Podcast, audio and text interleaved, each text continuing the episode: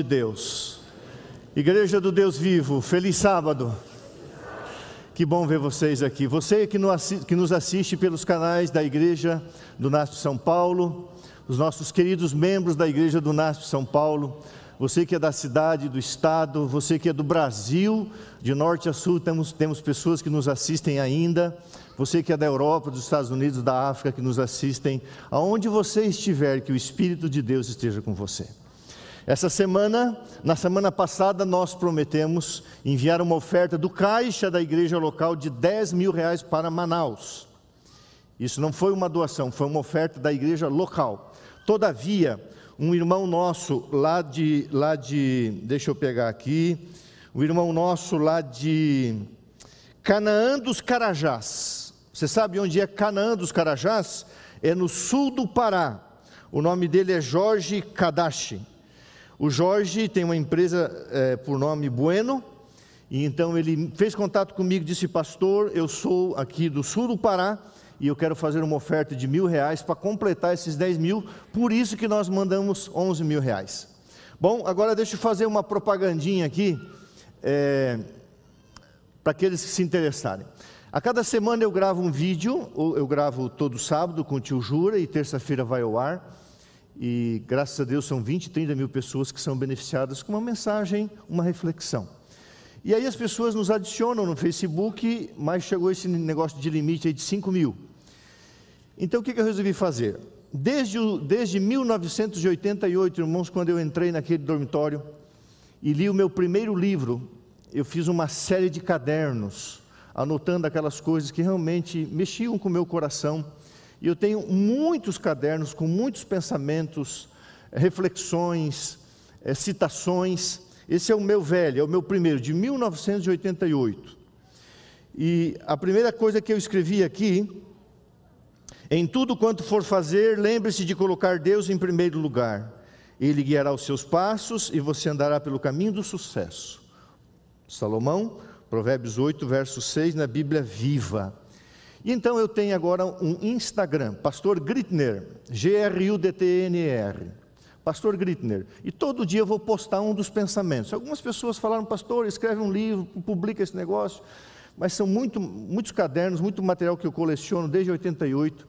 E eu vou publicar no meu Instagram, se você quiser, todo dia receber uma citação, ler uma citação que fará bem a você, você pode olhar lá e você pode acompanhar. Muito bem. Irmãos, no sábado passado, eh, eu falei para vocês que aconteceria um evento profético durante essa semana. Eu li muito, ouvi duas vezes o que eu vou mencionar, eh, e eu mudei o sermão. O título do sermão dessa manhã, você vai ver daqui a pouco, é a Síndrome do Império Perdido. Essa frase não é minha, essa frase é de um historiador católico romano, professor na Filadélfia. Mas é impressionante, irmãos, o que aconteceu essa semana. E nós vamos estudar sobre isso. É, sabe, você não pode ser alarmista, você não pode ser um fanático, você não pode pregar fanatismo dizendo que Jesus está voltando amanhã. Não. Nós não sabemos o dia nem a hora. Mas, ao mesmo tempo que você não pode ser um alarmista, você também não pode ser um negacionista. O que, que é um negacionista? É muito mais do que uma pessoa que nega uma verdade. Uma pessoa normalmente se torna uma pessoa negacionista ou age de uma forma negacionista quando ela nega uma verdade desconfortável. Inclusive, falar em verdade desconfortável, eu vou pedir uma aguinha aqui no púlpito que eu esqueci. Quando a pessoa nega uma verdade ou não quer falar de uma verdade desconfortável. Aqui na frente tem, ó. É, eu sempre vou, aqui, Levizinho querido, obrigado, só um copinho. Pastor esqueceu água. Obrigado, eu estou com o braço direito operado, então eu estou operando em meia luz. Muito obrigado, Levi. Então, muitas pessoas, quando existe uma verdade desconfortável, uma verdade que não é popular, que não é gostosa, que não é fácil de falar, a pessoa prefere não tocar no assunto. Então eu orei muito a Deus para que eu não fosse, não seja um pastor negacionista, porque o assunto é um assunto, não é um assunto assim, é gostoso de falar, não é um assunto uh, prazeroso, e é difícil, irmãos, porque eu gosto de pregar sermões expositivos. E quando você prega um sermão temático e quando você precisa usar o PowerPoint, se torna mais desafiador.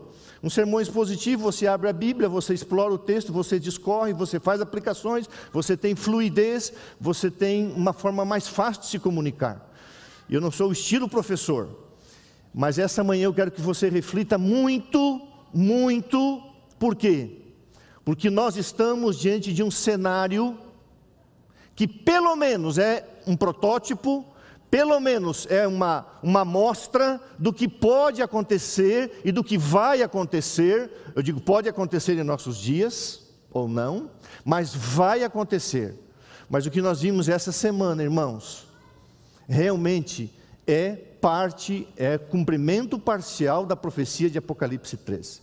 Então agora você tome a Bíblia em suas mãos, nós vamos ler um texto introdutório Segunda carta de Paulo aos Tessalonicenses, capítulo 2. Abra a Bíblia aí.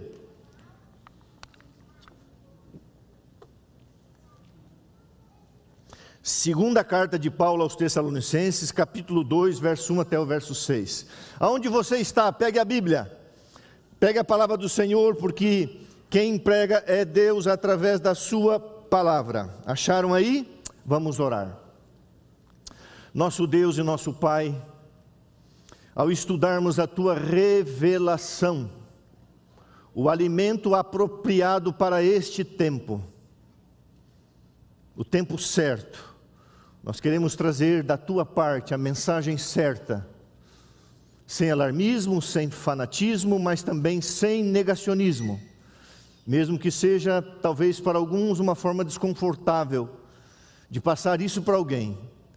Mas o fato é, ó Deus, que a verdade precisa ser falada com amor, centralizada em Jesus. Mas não podemos negar que o mundo se prepara para um colapso final, uma unificação mundial. E que nessa manhã o Espírito Santo de Deus fale ao teu povo. Que o Senhor pregue, sejas tu o mensageiro em nome de Jesus. Amém. Segunda carta de Paulo à igreja de Tessalônica, capítulo 2, verso 1 até o verso 6. Irmãos, no que diz respeito à vinda de nosso Senhor Jesus Cristo e a nossa reunião com Ele, nós vos exortamos. Vocês sabem, irmãos, que os cristãos do primeiro século, eles esperavam a volta de Jesus por seus dias. E quando muitos iam envelhecendo e morrendo, eles ficavam desesperados. E Paulo então exorta eles: calma, não é bem assim. Verso 2: nós vos exortamos a que não vos demovais da vossa mente com facilidade, nem vos perturbeis, quer por espírito, quer por palavra, quer por epístola, como se procedesse de nós, supondo tenha chegado o dia do Senhor. Ninguém, de modo algum, vos engane. Por quê? Porque isto não acontecerá sem que primeiro venha a apostasia. Isso aqui revela-se a Idade Média e seja revelado o homem da iniquidade. O homem da iniquidade, irmãos, é o poder religioso que sucedeu Roma política. Esse é o homem da iniquidade, o papado, o filho da perdição, o qual se opõe e se levanta contra tudo o que se chama Deus.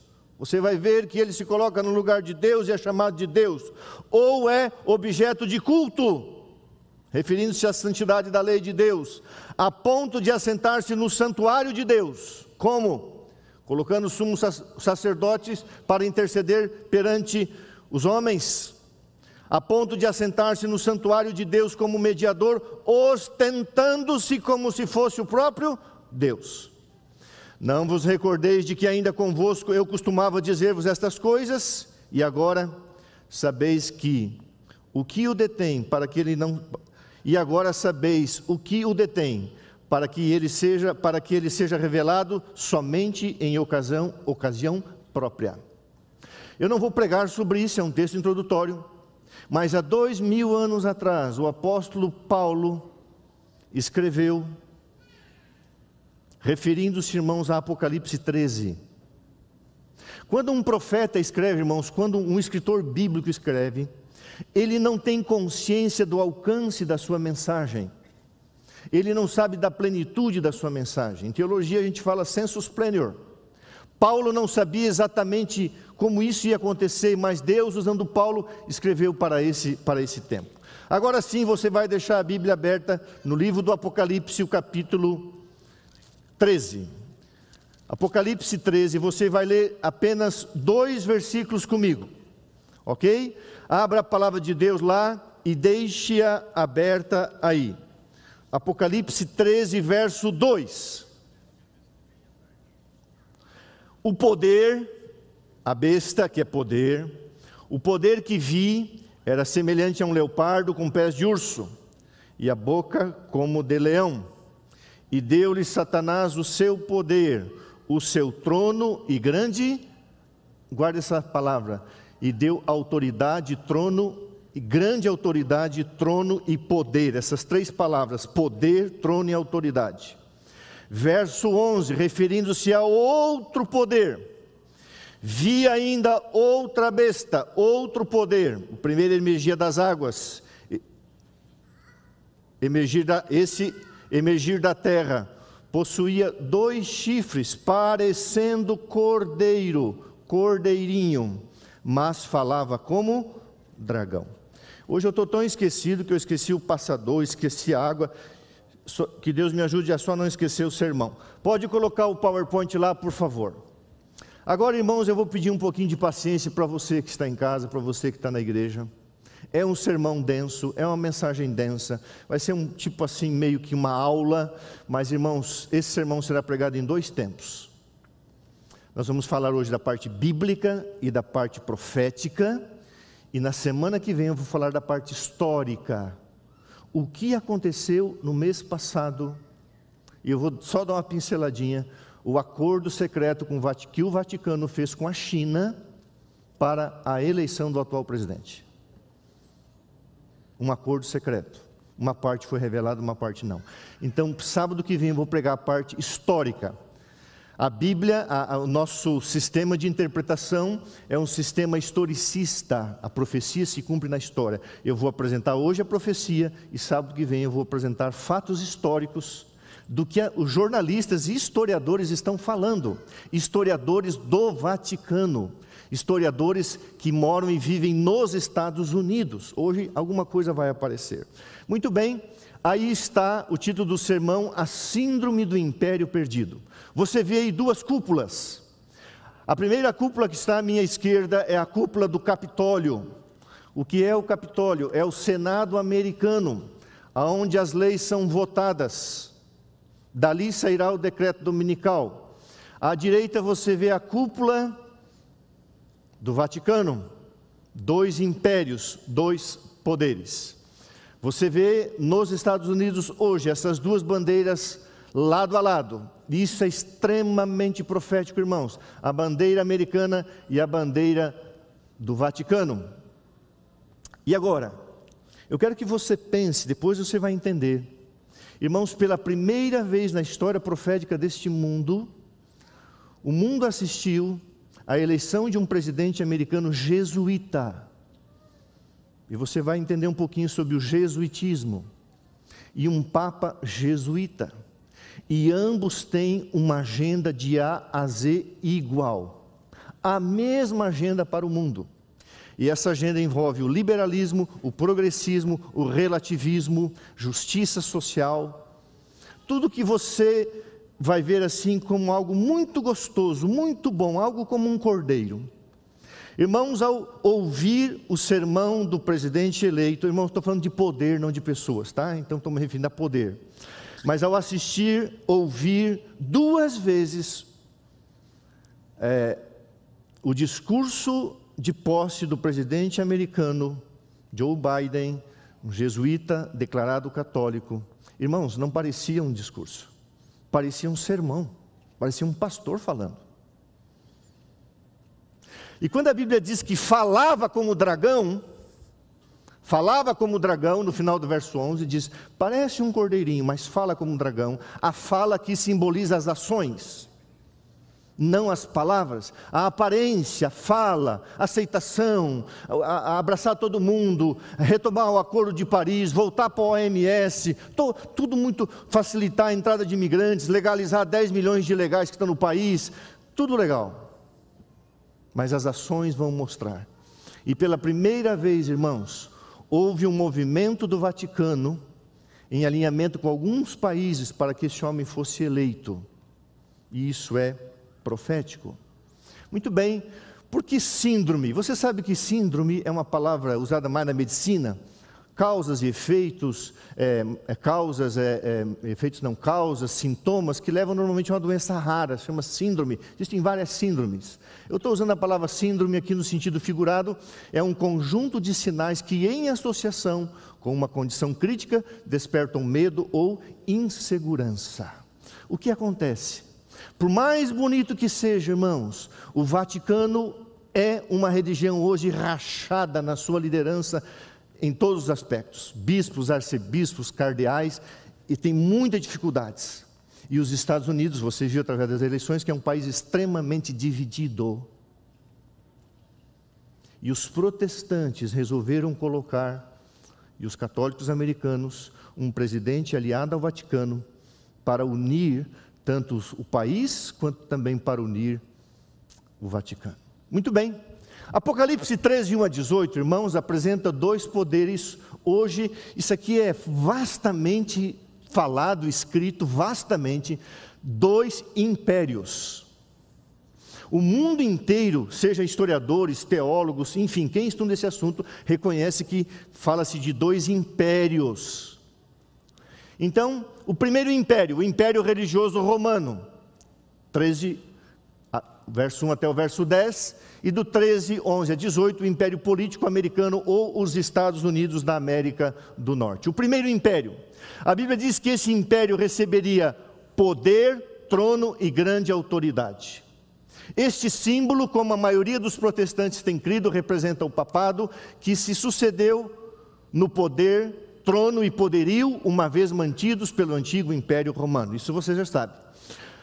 476 o Império Romano ele foi destruído, várias tribos bárbaras invadiram, até que essas tribos foram sendo extintas, extintas, extintas, e a última extinção foi em 538 e ali se firmou o papado.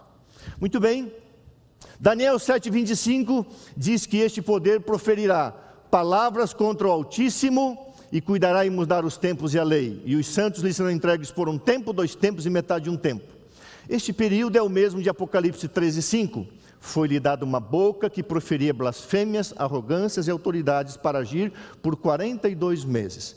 Então, quando você lê na Bíblia 42 meses proféticos, 1260 dias ou 1260 anos proféticos, um tempo, dois tempos, metade de um tempo, tudo isso é a mesma coisa, é o mesmo período de Daniel e Apocalipse. A supremacia do papado começou em 538. Logicamente, irmão, houve algumas coisas ali em 533, mas finalmente, oficialmente, o poder civil deu autoridade, trono e poder ao papado em 538. E ali começa o período dos 1260 anos, e esse período terminou em 1798 o que aconteceu em 1798. Nessa ocasião cumpriu-se a, a, profecia da ferida. Esse período, irmão, a gente vai olhar algumas coisas. Foi um período de trevas, muita morte. A Inquisição matou milhões de pessoas. Vocês vão ver algumas coisas aqui. Em nome da fé, da religião. Mas em 1798. Nesta ocasião, o Papa foi aprisionado pelo exército francês e o poder papal recebeu a ferida mortal, cumprindo-se a predição de Apocalipse 13:10. Se alguém leva em cativeiro, em cativeiro irá. Irmãos, a palavra de Deus, a profecia de Deus tem se cumprido exatamente como Deus colocou. E o que aconteceu então? Quando a ferida mortal foi curada, Apocalipse 13, verso 3, em 1929, o Tratado de Latrão restaurou o poder temporal ao papado, que recebeu o domínio sobre a cidade do Vaticano, parte de Roma, com 44 hectares de extensão. Hoje é uma cidade-estado, hoje é um país-estado. Mas, irmãos, esta profecia da cura desta ferida, dessa, desse aprisionamento, não seria apenas temporal. Está escrito que esta cura seria de alcance mundial, conforme está em Apocalipse 13, verso 8, adorá-la-ão todos os que habitam sobre a terra. Todas as citações você vai ver, eu estou tirando do livro O Grande Conflito. Avançando, primeiro império então está identificado, ok. O segundo império, vi ainda outro império emergir da terra. O primeiro emerge das águas, o velho continente da Europa, uma região populosa. O segundo nasce nos Estados Unidos da América do Norte. Pare... Possuía dois chifres parecendo cordeiro, mas falava como dragão. Falar como um cordeiro é uma coisa, mas as ações que virão por aí serão ações de dragão. E a última palavra do presidente eleito americano foi assim: que Deus abençoe a América e que Deus proteja as nossas tropas. Você tem que pensar no que é dito. Que Deus abençoe o nosso país, mas olhe para o nosso exército. Só uma palhinha do sábado que vem. Você sabe o que é uma base militar? Uma base militar é quando um país estabelece justamente isso, uma base para proteger, para proteger, para salvaguardar os seus interesses naquela região ou se proteger daquela região. Você sabe quantas bases americanas a China tem no mundo? O país mais populoso do mundo, com 1,4 bilhão de pessoas? Nenhuma. Você sabe quantas bases americanas existem no mundo? 700. 70% do mundo tem bases militares americanas. Você sabe quantos navios grandes porta-aviões têm os maiores países do mundo? Um, dois, eu vou citar sábado que vem, sabe quantos tem os Estados Unidos? Doze. Ninguém chega perto. Que Deus abençoe a América, mas que Deus proteja as nossas tropas. Cordeiro parecendo um dragão. Que nação, pergunta Ellen White, que nação do Novo Mundo se achava em 1798 no aprisionamento do papado, ascendendo ao poder, apresentando indícios de força e grandeza e atraindo a atenção do mundo? Que, que nação? Ela pergunta no grande conflito.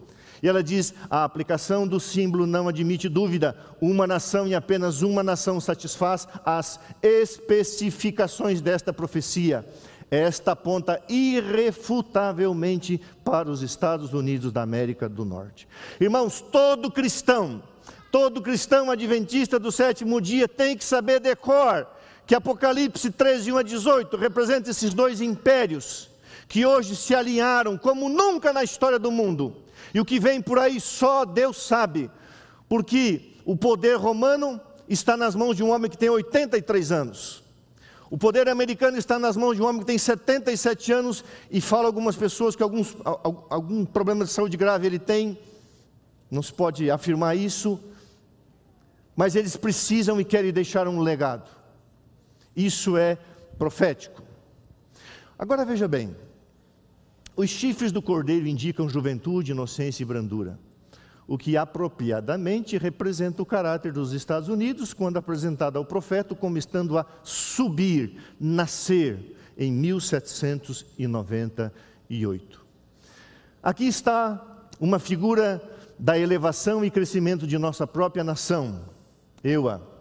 E os chifres semelhantes aos do cordeiro, emblemas de inocência e brandura, representa corretamente o caráter do, no, do nosso governo segundo é expressamente, segundo é expresso em seus dois princípios fundamentais: republicanismo e protestantismo. Irmãos, não estou falando aqui do partido republicano, mas do sistema. A palavra república, uma palavra latina, é república. É uma coisa feita para o povo, pelo povo. É o sistema democrático de republicanismo. E assim nasceu a América, assim é o Brasil. Nós não temos monarquia, nós temos um sistema republicano. E os dois chifres representam esse sistema também: republicanismo e o protestantismo. Por isso que essa nação tanto avançou. E aí nós temos a sede do republicanismo, que é o Capitólio, que é a força poderosa do Império Americano, onde as decisões são corroboradas de acordo com leis, mas também com decretos do do presidente. Portanto, resumindo, Apocalipse 13, 1 a 18 é uma profecia que se cumprirá quando o poder político ou civil, América do Norte, conceder autoridade e poder ao poder romano para impor o seu sinal como dia sagrado por decreto. O que acontece? Uh, imagina você ser convidado para fazer uma corrida é, de bicicleta, mas você não tem bicicleta. E o seu amigo tem bicicleta. Então você chega na pista, só vocês dois vão concorrer a um prêmio de um milhão de reais, a uma medalha. E aí o seu amigo tem, uma, tem, tem bicicleta. Acontece que ele tem outra bicicleta. E se ele não der a bicicleta para o seu amigo, o seu amigo não terá poder e capacidade para correr. O que acontece com o Império Romano? O Império Romano não tem autoridade civil, não tem autoridade política, tem apenas influência. Irmãos, o que aconteceu na Idade Média? Na Idade Média, o poder civil, os reis, imperadores deram todo o poder e autoridade à Roma religiosa e fez o que fez.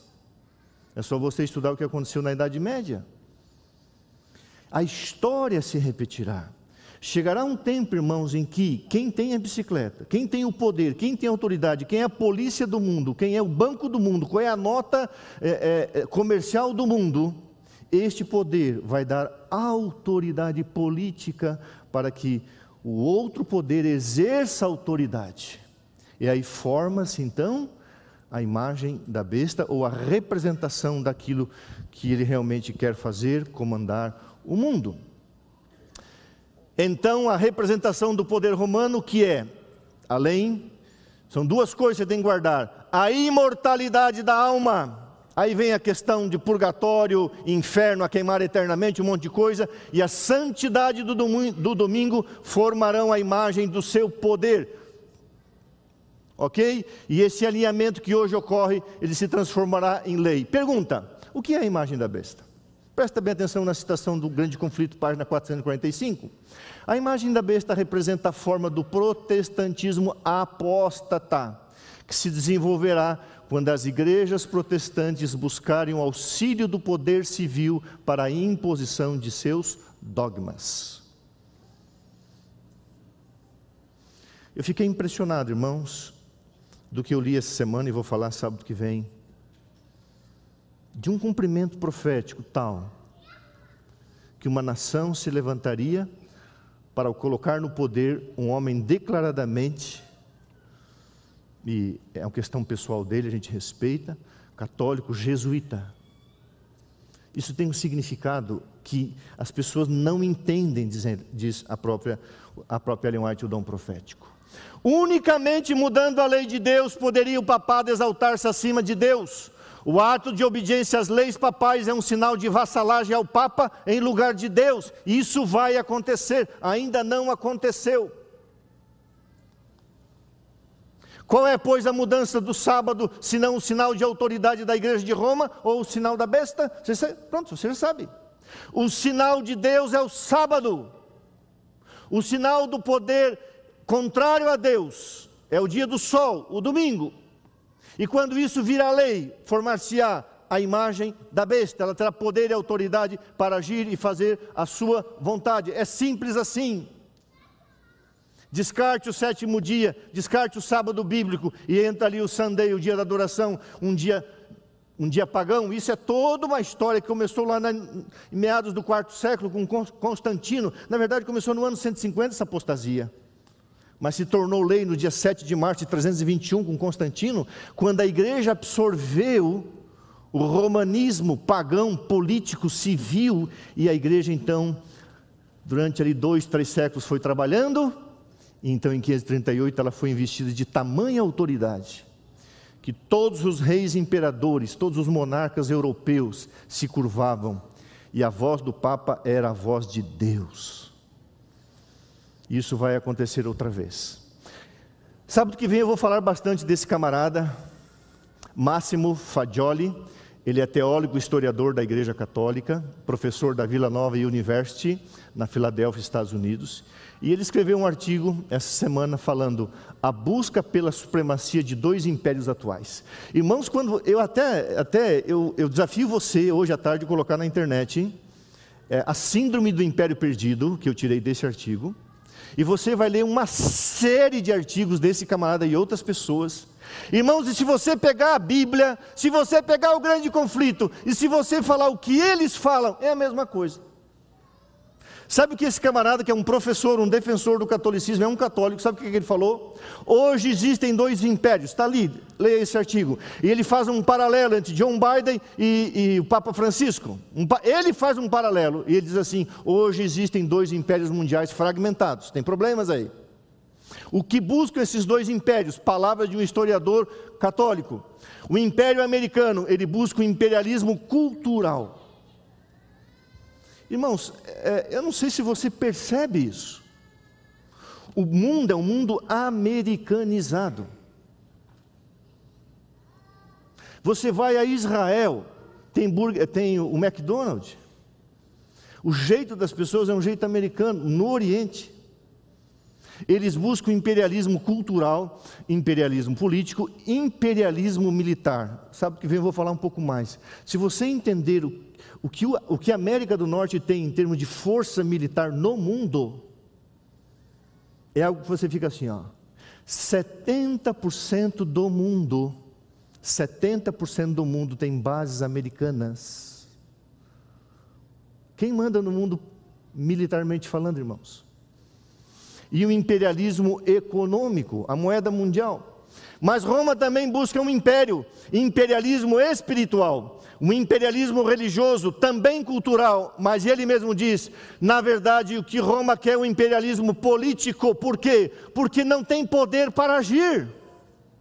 Não tem uma bicicleta para pedalar, não tem um cavalo para montar, então precisa ser investido de autoridade e poder. E como isso vai acontecer? Através de leis. E quando tiver poder para agir, irmãos, as fogueiras se reacenderão. Tudo em nome do amor, da bondade, da justiça social. Irmãos, Deus é contra as mulheres. Para que pregar feminismo? Deus é contra raça, cor. Para que pregar contra isso? Deus detesta as castas, somos todos iguais, branco, preto, pardo, não importa. Agora, quando vier a, a, o progressismo, o relativismo, quando vier essa onda, que o pastor Michelson Borges bate muito, e outro colega, o Sérgio, também, falam muito do ecumenismo, o que acontecerá? Esses dois impérios, irmãos, diz Ellen White, eles vão criar uma agenda comum e o mundo vai abraçar essa agenda. Se tentou no ano passado, e foi uma matéria bem extensa, vou falar alguma coisinha sábado que vem, o grande reset. O mundo teria que parar e recomeçar tudo de novo. E se envolvendo sua parte econômica, uma reestruturação de distribuição econômica no mundo. Existe, irmãos, uma agenda global secreta correndo por trás. E haverá uma agenda comum Irmãos, quem se oporá um dia para a família? Quem se oporá a preservar a natureza? Quem se oporá a cuidar dos pobres e necessitados? Quem se oporá a acolher os pecadores?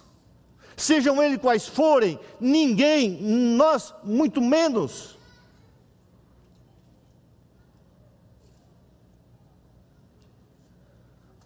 Agora, por trás de tudo isso, irmãos, haverá uma investidura de autoridade, e essa irá contrária à lei de Deus. Brevemente, o que ocorreu durante o período, para você ver o que vai acontecer mais tarde. O que ocorreu durante o período de supremacia papal que tinha autoridade civil, hoje não tem, tem só autoridade religiosa, influência religiosa.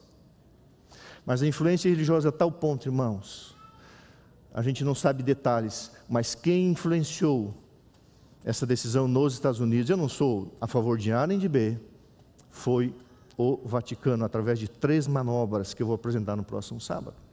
Muito bem, o que aconteceu? O acesso da igreja de Roma ao poder assinalou o início da Idade Média. É isso que Roma precisa. E os historiadores falam, até anotei uma frase aqui, vou ver se aqui. A igreja militante precisa de um poder É uma historiadora católica também. A igreja militante precisa de um poder. E quando você ouve o discurso do presidente americano, ele fala pelo menos 11 vezes: nós precisamos de união, união, união, unidade, unidade, unidade. Irmãos, é, é, é um sermão. A coisa mais linda de se ouvir. É um negócio lindo. É voz de cordeiro. Você sabe a diferença entre carneiro e cordeiro, né? O carneiro é a ovelha velha o cordeiro aquele cordeirinho tenro, suave, inocente, brando. Hã? O acesso da igreja de Roma ao poder assinalou o início da Idade Média. O papado foi declarado infalível. Olha só, irmãos, grande conflito, página 50, recebendo o título de Senhor Deus o Papa. Lembra o que eu li lá em Tessalonicenses 2? Se colocando no lugar de Deus como se fosse o próprio. Sabe quem é o vicário de Cristo? Você sabe o que é o vicário? É o mesmo pontífice. Você sabe quem faz a ponte entre Deus e o homem? Você sabe? Quem faz a ponte entre Deus e o homem? Quem tem a nossa carne ao mesmo tempo tem a divindade? Jesus. Quem é o vicário de Cristo aqui na terra? O Espírito Santo. Mas aos olhos de Roma, quem é o vicário de Cristo? É o próprio Deus, o Senhor Papa abrirá sua boca em blasfêmias. O papado se tornou o déspota do mundo. Reis e imperadores curvaram-se aos decretos do pontífice romano. Eu vou contar sábado que vem a história de um rei que foi pedir clemência e ficou três dias na neve. Irmãos, é impressionante o despotismo, a mortandade. A conversão nominal de Constantino na primeira parte do quarto século causou grande alegria, e o mundo, sob o manto da justiça aparente, introduziu-se na igreja. Uau! O imperador se tornou cristão! Uau! E ali começou uma mudança gradual. E o paganismo entrou na igreja. Até que a igreja, durante alguns séculos, trabalhasse para ter poder absoluto e reinou durante 1260 anos. E Deus teve que abreviar esse tempo. Impressionante como as coisas se cumprem. Eu coloquei ali. Coloquei. Esta mútua transigência entre o paganismo e o cristianismo, entre o trono e o altar, resultou no desenvolvimento do homem do pecado. Lembra Tessalonicenses? Predito na profecia de Paulo, como se opondo a Deus e exaltando-se sobre ele. Aquele gigante. Olha, olha que citação, irmãos. Por isso que às vezes não é fácil você não ser o um negacionista. Você acha que é, que é gostoso falar isso? Mas olha só, aquele gigantesco sistema de religião falsa é a obra-prima do poder de Satanás, monumento de seus esforços para sentar-se sobre o trono e governar a terra segundo a sua vontade. E um dia, e eu gostaria de estar vivo para ver isso, o poder romano receberá autoridade civil e poder civil para agir. E então, aqueles que se opuserem entenderão que não há nenhum escrúpulo para fazer a vontade. O mundo é comandado por aí, ou o mundo é comandado por aqui. Seguiremos ao homem ou seguiremos a Deus? Mediante os dois grandes erros, a imortalidade da alma e a santidade do domingo, Satanás há de enredar o povo em suas malhas, enquanto o primeiro lança mão, o fundamento do espiritismo, o último cria um laço de simpatia com Roma. Os protestantes dos Estados Unidos serão os primeiros a estender as mãos através do abismo para apanhar a mão do espiritismo. Isso já aconteceu, irmãos, já é uma nação espírita faz tempo, basta você ver os filmes. Estender-se-ão por sobre o abismo para dar as mãos ao poder romano e sob a influência dessa tríplice união, protestantismo apostatado, espiritismo e romanismo, este país seguirá as pegadas de Roma, desprezando os direitos da consciência. Essa profecia vai se cumprir. Enquanto, aplicam a, enquanto se aplicam a realização de seu próprio de seu propósito, Roma está visando o restabelecimento do seu poder para recuperar a supremacia perdida lá durante a Idade Média. Estabeleça-se nos Estados Unidos o princípio de que a igreja possa empregar ou dirigir o poderio do Estado de que as observâncias religiosas possam ser impostas pelas leis seculares, em suma, que a autoridade da igreja e do Estado em, é, é, devem dominar a consciência e Roma terá assegurado o seu triunfo nesse país. O cenário está marcado.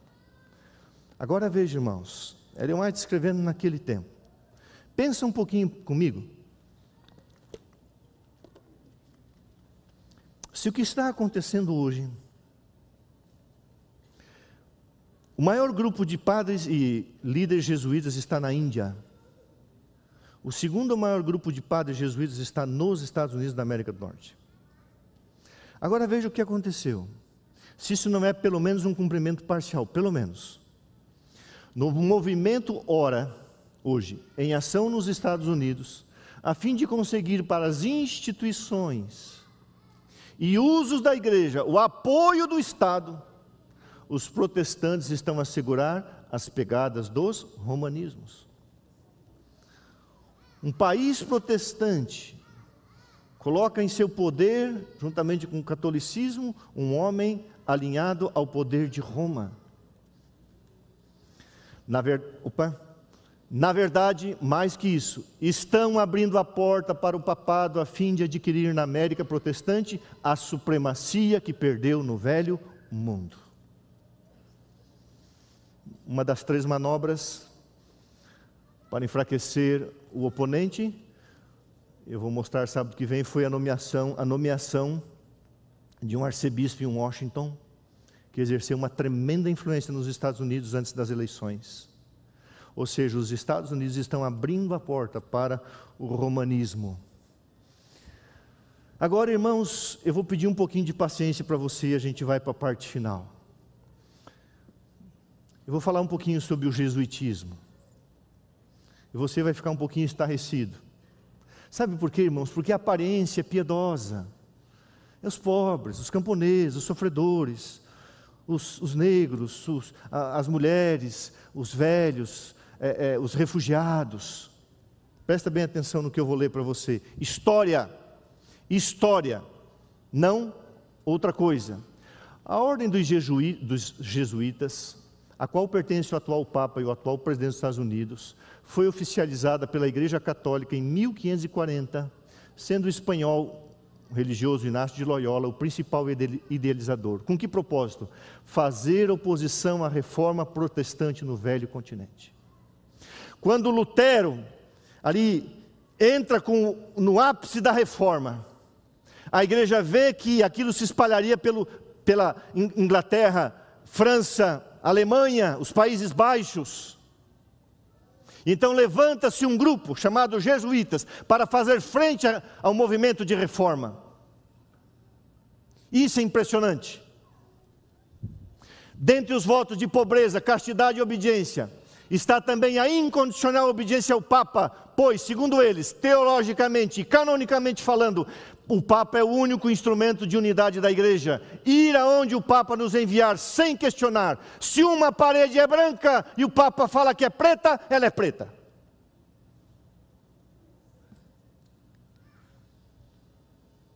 Assim é, irmãos.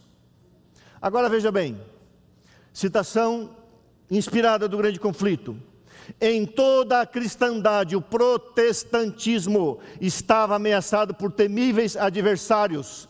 Passados os primeiros triunfos da reforma, Roma convocou novas forças, esperando ultimar sua destruição. Nesse tempo, 1540, fora criada a Ordem dos Jesuítas, o mais cruel, sem escrúpulos e poderoso de todos os defensores do papado.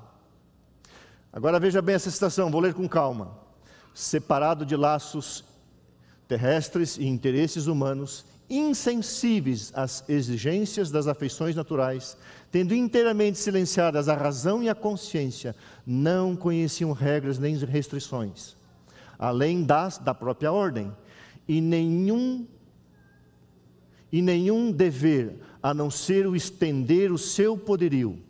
O evangelho de Cristo o Evangelho de Cristo havia habilitado seus adeptos a enfrentar o perigo, suportar sem desfalecer o sofrimento, pelo frio, pela fome, labutas e pobreza, a fim de desfraudar a bandeira da verdade em face do instrumento de tortura, do calabouço, da fogueira e da fogueira. Ponto. Os cristãos.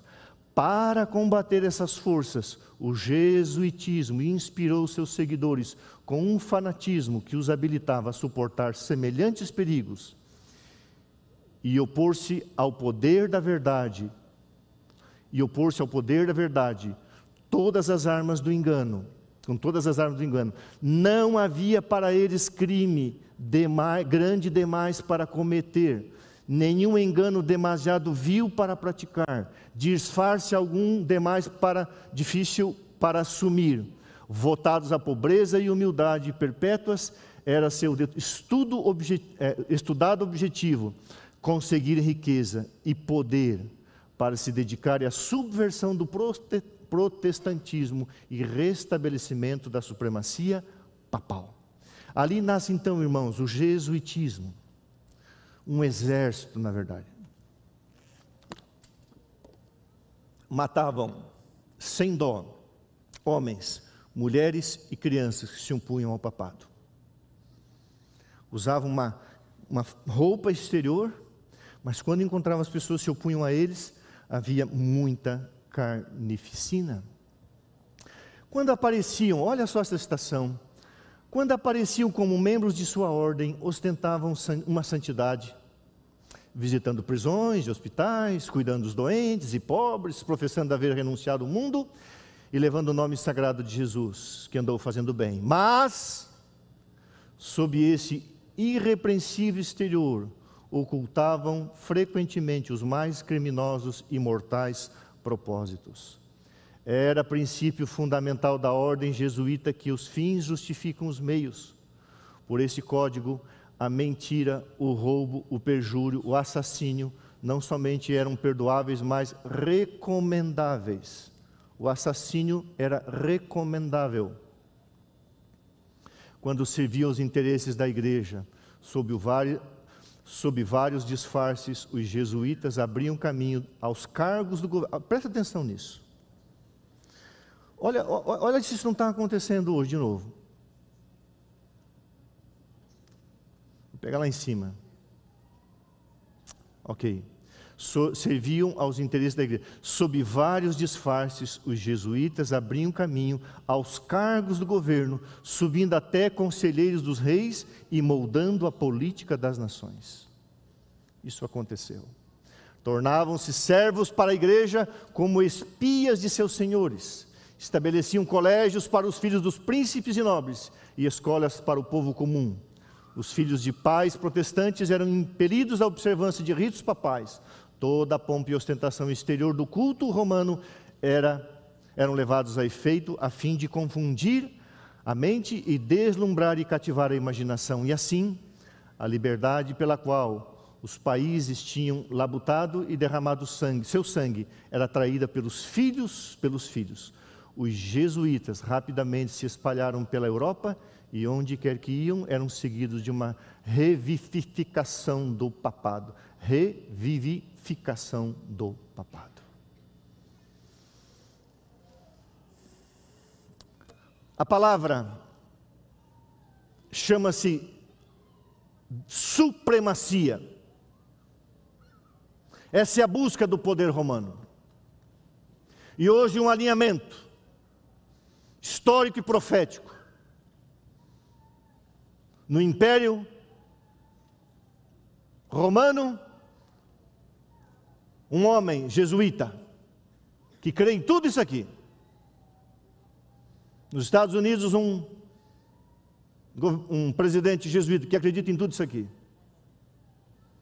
Por isso que está escrito, irmãos, quando a verdade for colocada às claras, as fogueiras se reacenderão. Terminando mais duas ou três citações, com a fuga dos huguenotes na França, um declínio geral baixou sobre a França. Florescentes cidades manufatureiras caíram em decadência. Férteis distritos voltaram à sua natural rusticidade. Embotamento intelectual e decadência moral se sucederam a um, a um, período, a um período de desusado progresso. Paris tornou-se um vasto asilo de mendicidade, pobreza. E calcula-se que ao romper da Revolução Francesa, 200 mil pobres reclamavam caridade das mãos do rei. Somente os jesuítas floresciam na nação decadente e governavam com terríveis, com terrível tirania sobre escolas, igrejas, prisões e galés. E quando você olha para a história, o fruto do jesuitismo, irmãos, foi isso aí. Tudo para manter a supremacia de um poder. Era uma força-tarefa, era um exército, o mais poderoso exército que se levantou contra a reforma protestante e teve muito êxito foi o jesuitismo. E eu termino, indo para frente, quase terminando. A igreja de Roma não renunciou suas pretensões de ou a supremacia. Grande conflito, página 448. Agora, veja se isso não está acontecendo. Os protestantes têm se intrometido com o papado, patrocinando-o tem usado de transigência e feito concessões que os próprios romanistas se surpreendem de ver e não compreendem. Os homens cerram os olhos ao verdadeiro caráter do romanismo e aos perigos que se devem recear com a sua supremacia. O povo necessita ser despertado a fim de resistir aos avanços desse perigosíssimo inimigo da liberdade civil e religiosa. Eu não posso dizer para você, você que me assiste, fecha aqui por favor. Eu não posso dizer para você o que vai acontecer nos próximos quatro anos. O que eu posso dizer para você é o que está na história. Como nunca há um alinhamento entre a cúpula do Capitólio, a Casa Branca e a cúpula do Vaticano. Dois líderes que pensam igual em todas as coisas. Não sei se ele vai voltar atrás mas foi nomeado para o Pentágono. Você sabe o que é o Pentágono? O controle das forças armadas de toda a nação. Um católico, não estou falando por causa da, da cor, não sou racista, não é isso, mas a história assim, colocaram sim para simbolizar um negro católico militar aposentado, que é proibido pela Constituição americana. E agora o Joe Biden não sabe o que faz ou ele muda a Constituição, ou ele volta atrás, ou leva para o Senado e o Senado não aceita a nomeação de um militar recém-aposentado. Para um militar ter cargo civil, ele só pode fazer isso na América depois de sete anos, e faz só três anos que Austin saiu da carreira militar. Mas foi colocado um católico, alguém que pensa igual o presidente, no Pentágono. Que Deus abençoe a América mas que Deus proteja nossas tropas. Irmãos, eu fiquei impressionado com o que eu li essa semana, vi essa semana, e eu quero pedir para voltar lá no início, se puder, na primeira pantalha, como diz o espanhol, na primeira telinha. Mas eu quero terminar, irmãos, falando de, uma, de um outro lado. E a gente tem que ser muito cuidadoso com isso. Se puder colocar, Toninho, desculpa lá. Essa imagem, irmãos, não é minha. Essa imagem, essa imagem aqui desses dois homens foi feito pelo Vaticano, escrevendo o alinhamento entre os dois, o paralelo entre os dois. É uma foto feita por eles. E eu fiquei pensando, meu pai, quando que a gente iria ver um presidente jesuíta e um papa jesuíta ao mesmo tempo. Ele sabe que tem pouco tempo. Um tem 83 anos e o outro tem 77, uma pessoa frágil. Uma das questões se ele deveria ser presidente era a sua saúde. Qual o legado que esses homens vão deixar? Não sei. Agora, igreja do Deus vivo. Talvez eu esteja falando para algum irmão querido da Igreja Católica Romana. Deixa eu ler uma citação para você. O grande conflito, página 449. Presta atenção, povo de Deus. Os cristãos de gerações passadas observavam o domingo, supondo assim estarem guardando o sábado bíblico. E hoje, presta atenção, querida igreja, E hoje, existem verdadeiros cristãos em todas as igrejas, inclusive, inclusive na comunhão católica romana, que creem sinceramente ser o domingo o dia de repouso divinamente instituído por Deus.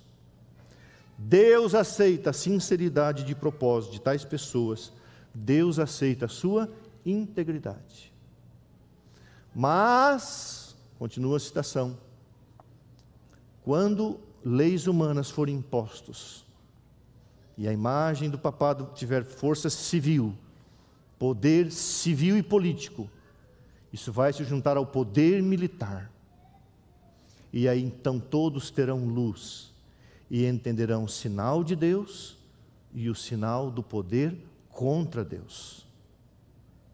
Como pode um homem sentar-se num trono e dizer, Eu sou Deus? Como pode um homem sentar-se num trono e dizer, Eu sou infalível? Como pode uma ordem de pessoas caridosas dizer assim, se o meu líder disser que, se eu como pastor, eu pastor da igreja disser assim, olha, aquela parede ali, ela é azul. Ou você não está pensando bem, ou você concorda comigo por que razão? Não sei. Mas é uma coisa cega. E agora vem um discurso, irmãos, a favor da família. Essa, essa família, não importa o gênero, não importa a sua escolha sexual, não importa. Quando Deus tem um modelo, homem e mulher, não importa, todos serão abraçados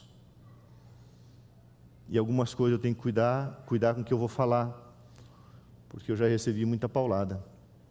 Mas hoje, em todos os departamentos, todas as salas, em todos os compartimentos do governo americano, está liberado para colocar placas e bandeiras que representem qualquer movimento de gênero. Não importa o que façam, serão aceitos e continuarão com as suas vidas do jeito que são. Deus conhece o coração. Nós amamos a todos. Mas chegará um tempo, irmãos, que os fiéis entenderão a verdade e deixarão de seguir as pegadas de Roma. Eu quero contar a história que, para mim, é a história de um homem sincero os seus pais eram escoceses, presbiterianos. Foram para a China. Lá nasceu Eric Liddell. Esse rapaz se tornou famoso num filme chamado Carruagens de Fogo, 1981. O que aconteceu? Morava com seus pais na China, ele foi para a Escócia estudar, estudou, e em 1924, ele correria o hectó, hectômetro, os 100 metros, pela Grã-Bretanha, 1924. Acontece que essa corrida caiu no dia 6 de julho. 6 de julho era um domingo. E Eric Liddell, um cristão sincero, protestante, filho de pais missionários na China, onde ele nasceu, ele falou: o domingo é sagrado. E ele abalou o mundo e chocou o mundo porque ele não correu os 100 metros. E era a especialidade dele. Porque ele guardava a sua fé, era sincero. Era a sua fé, era a sua verdade, era o que ele sabia, a luz que ele tinha. Então, ele correu os 400 metros e ganhou a medalha de ouro foi o recorde mundial da época, 47 segundos, 47,6 segundos, e depois a medalha de bronze nos 200 metros. Depois disso, estudou um pouco mais na Escócia, tomou uma decisão.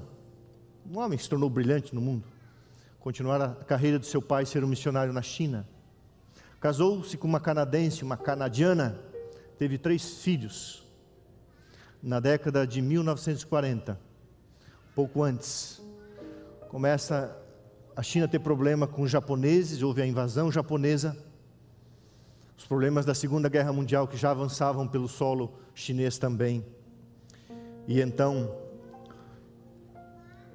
Liddell, Eric Liddell, pega sua esposa e ele manda sua esposa e suas, os seus filhos, três filhas, melhor dizendo, três filhas, e manda para o Canadá em 1941.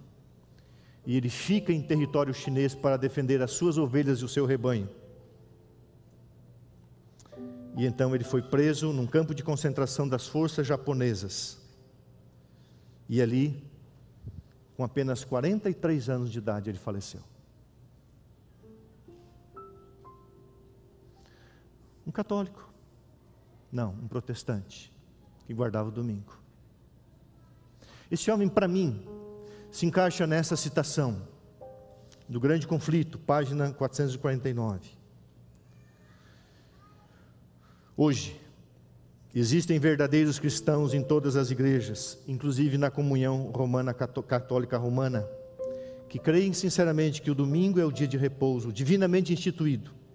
Deus aceita a sinceridade de propósito, de propósito de tais pessoas e a sua integridade.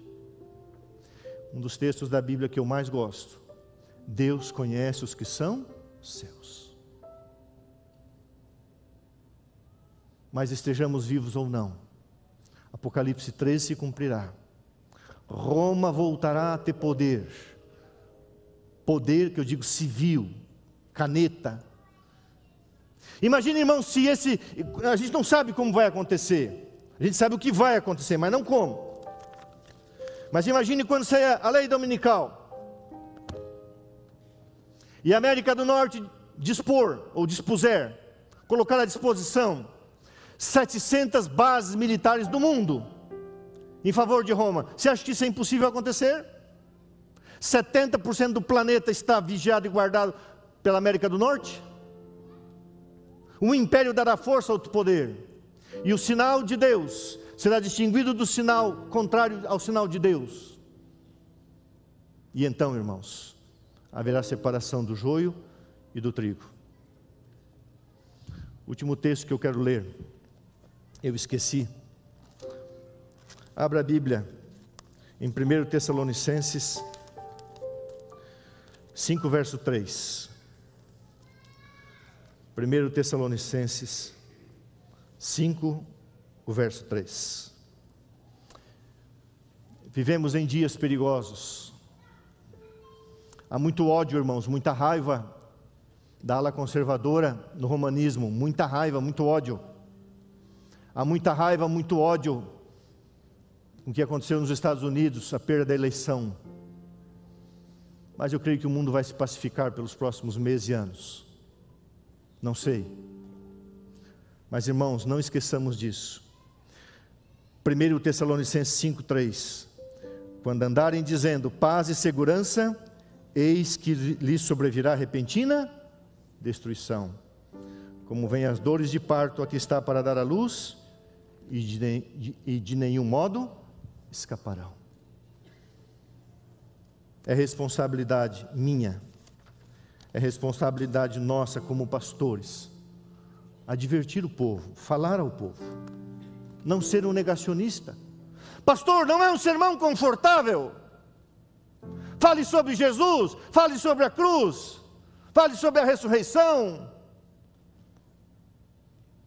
você acha que foi um, um sermão confortável para Noé a vida inteira?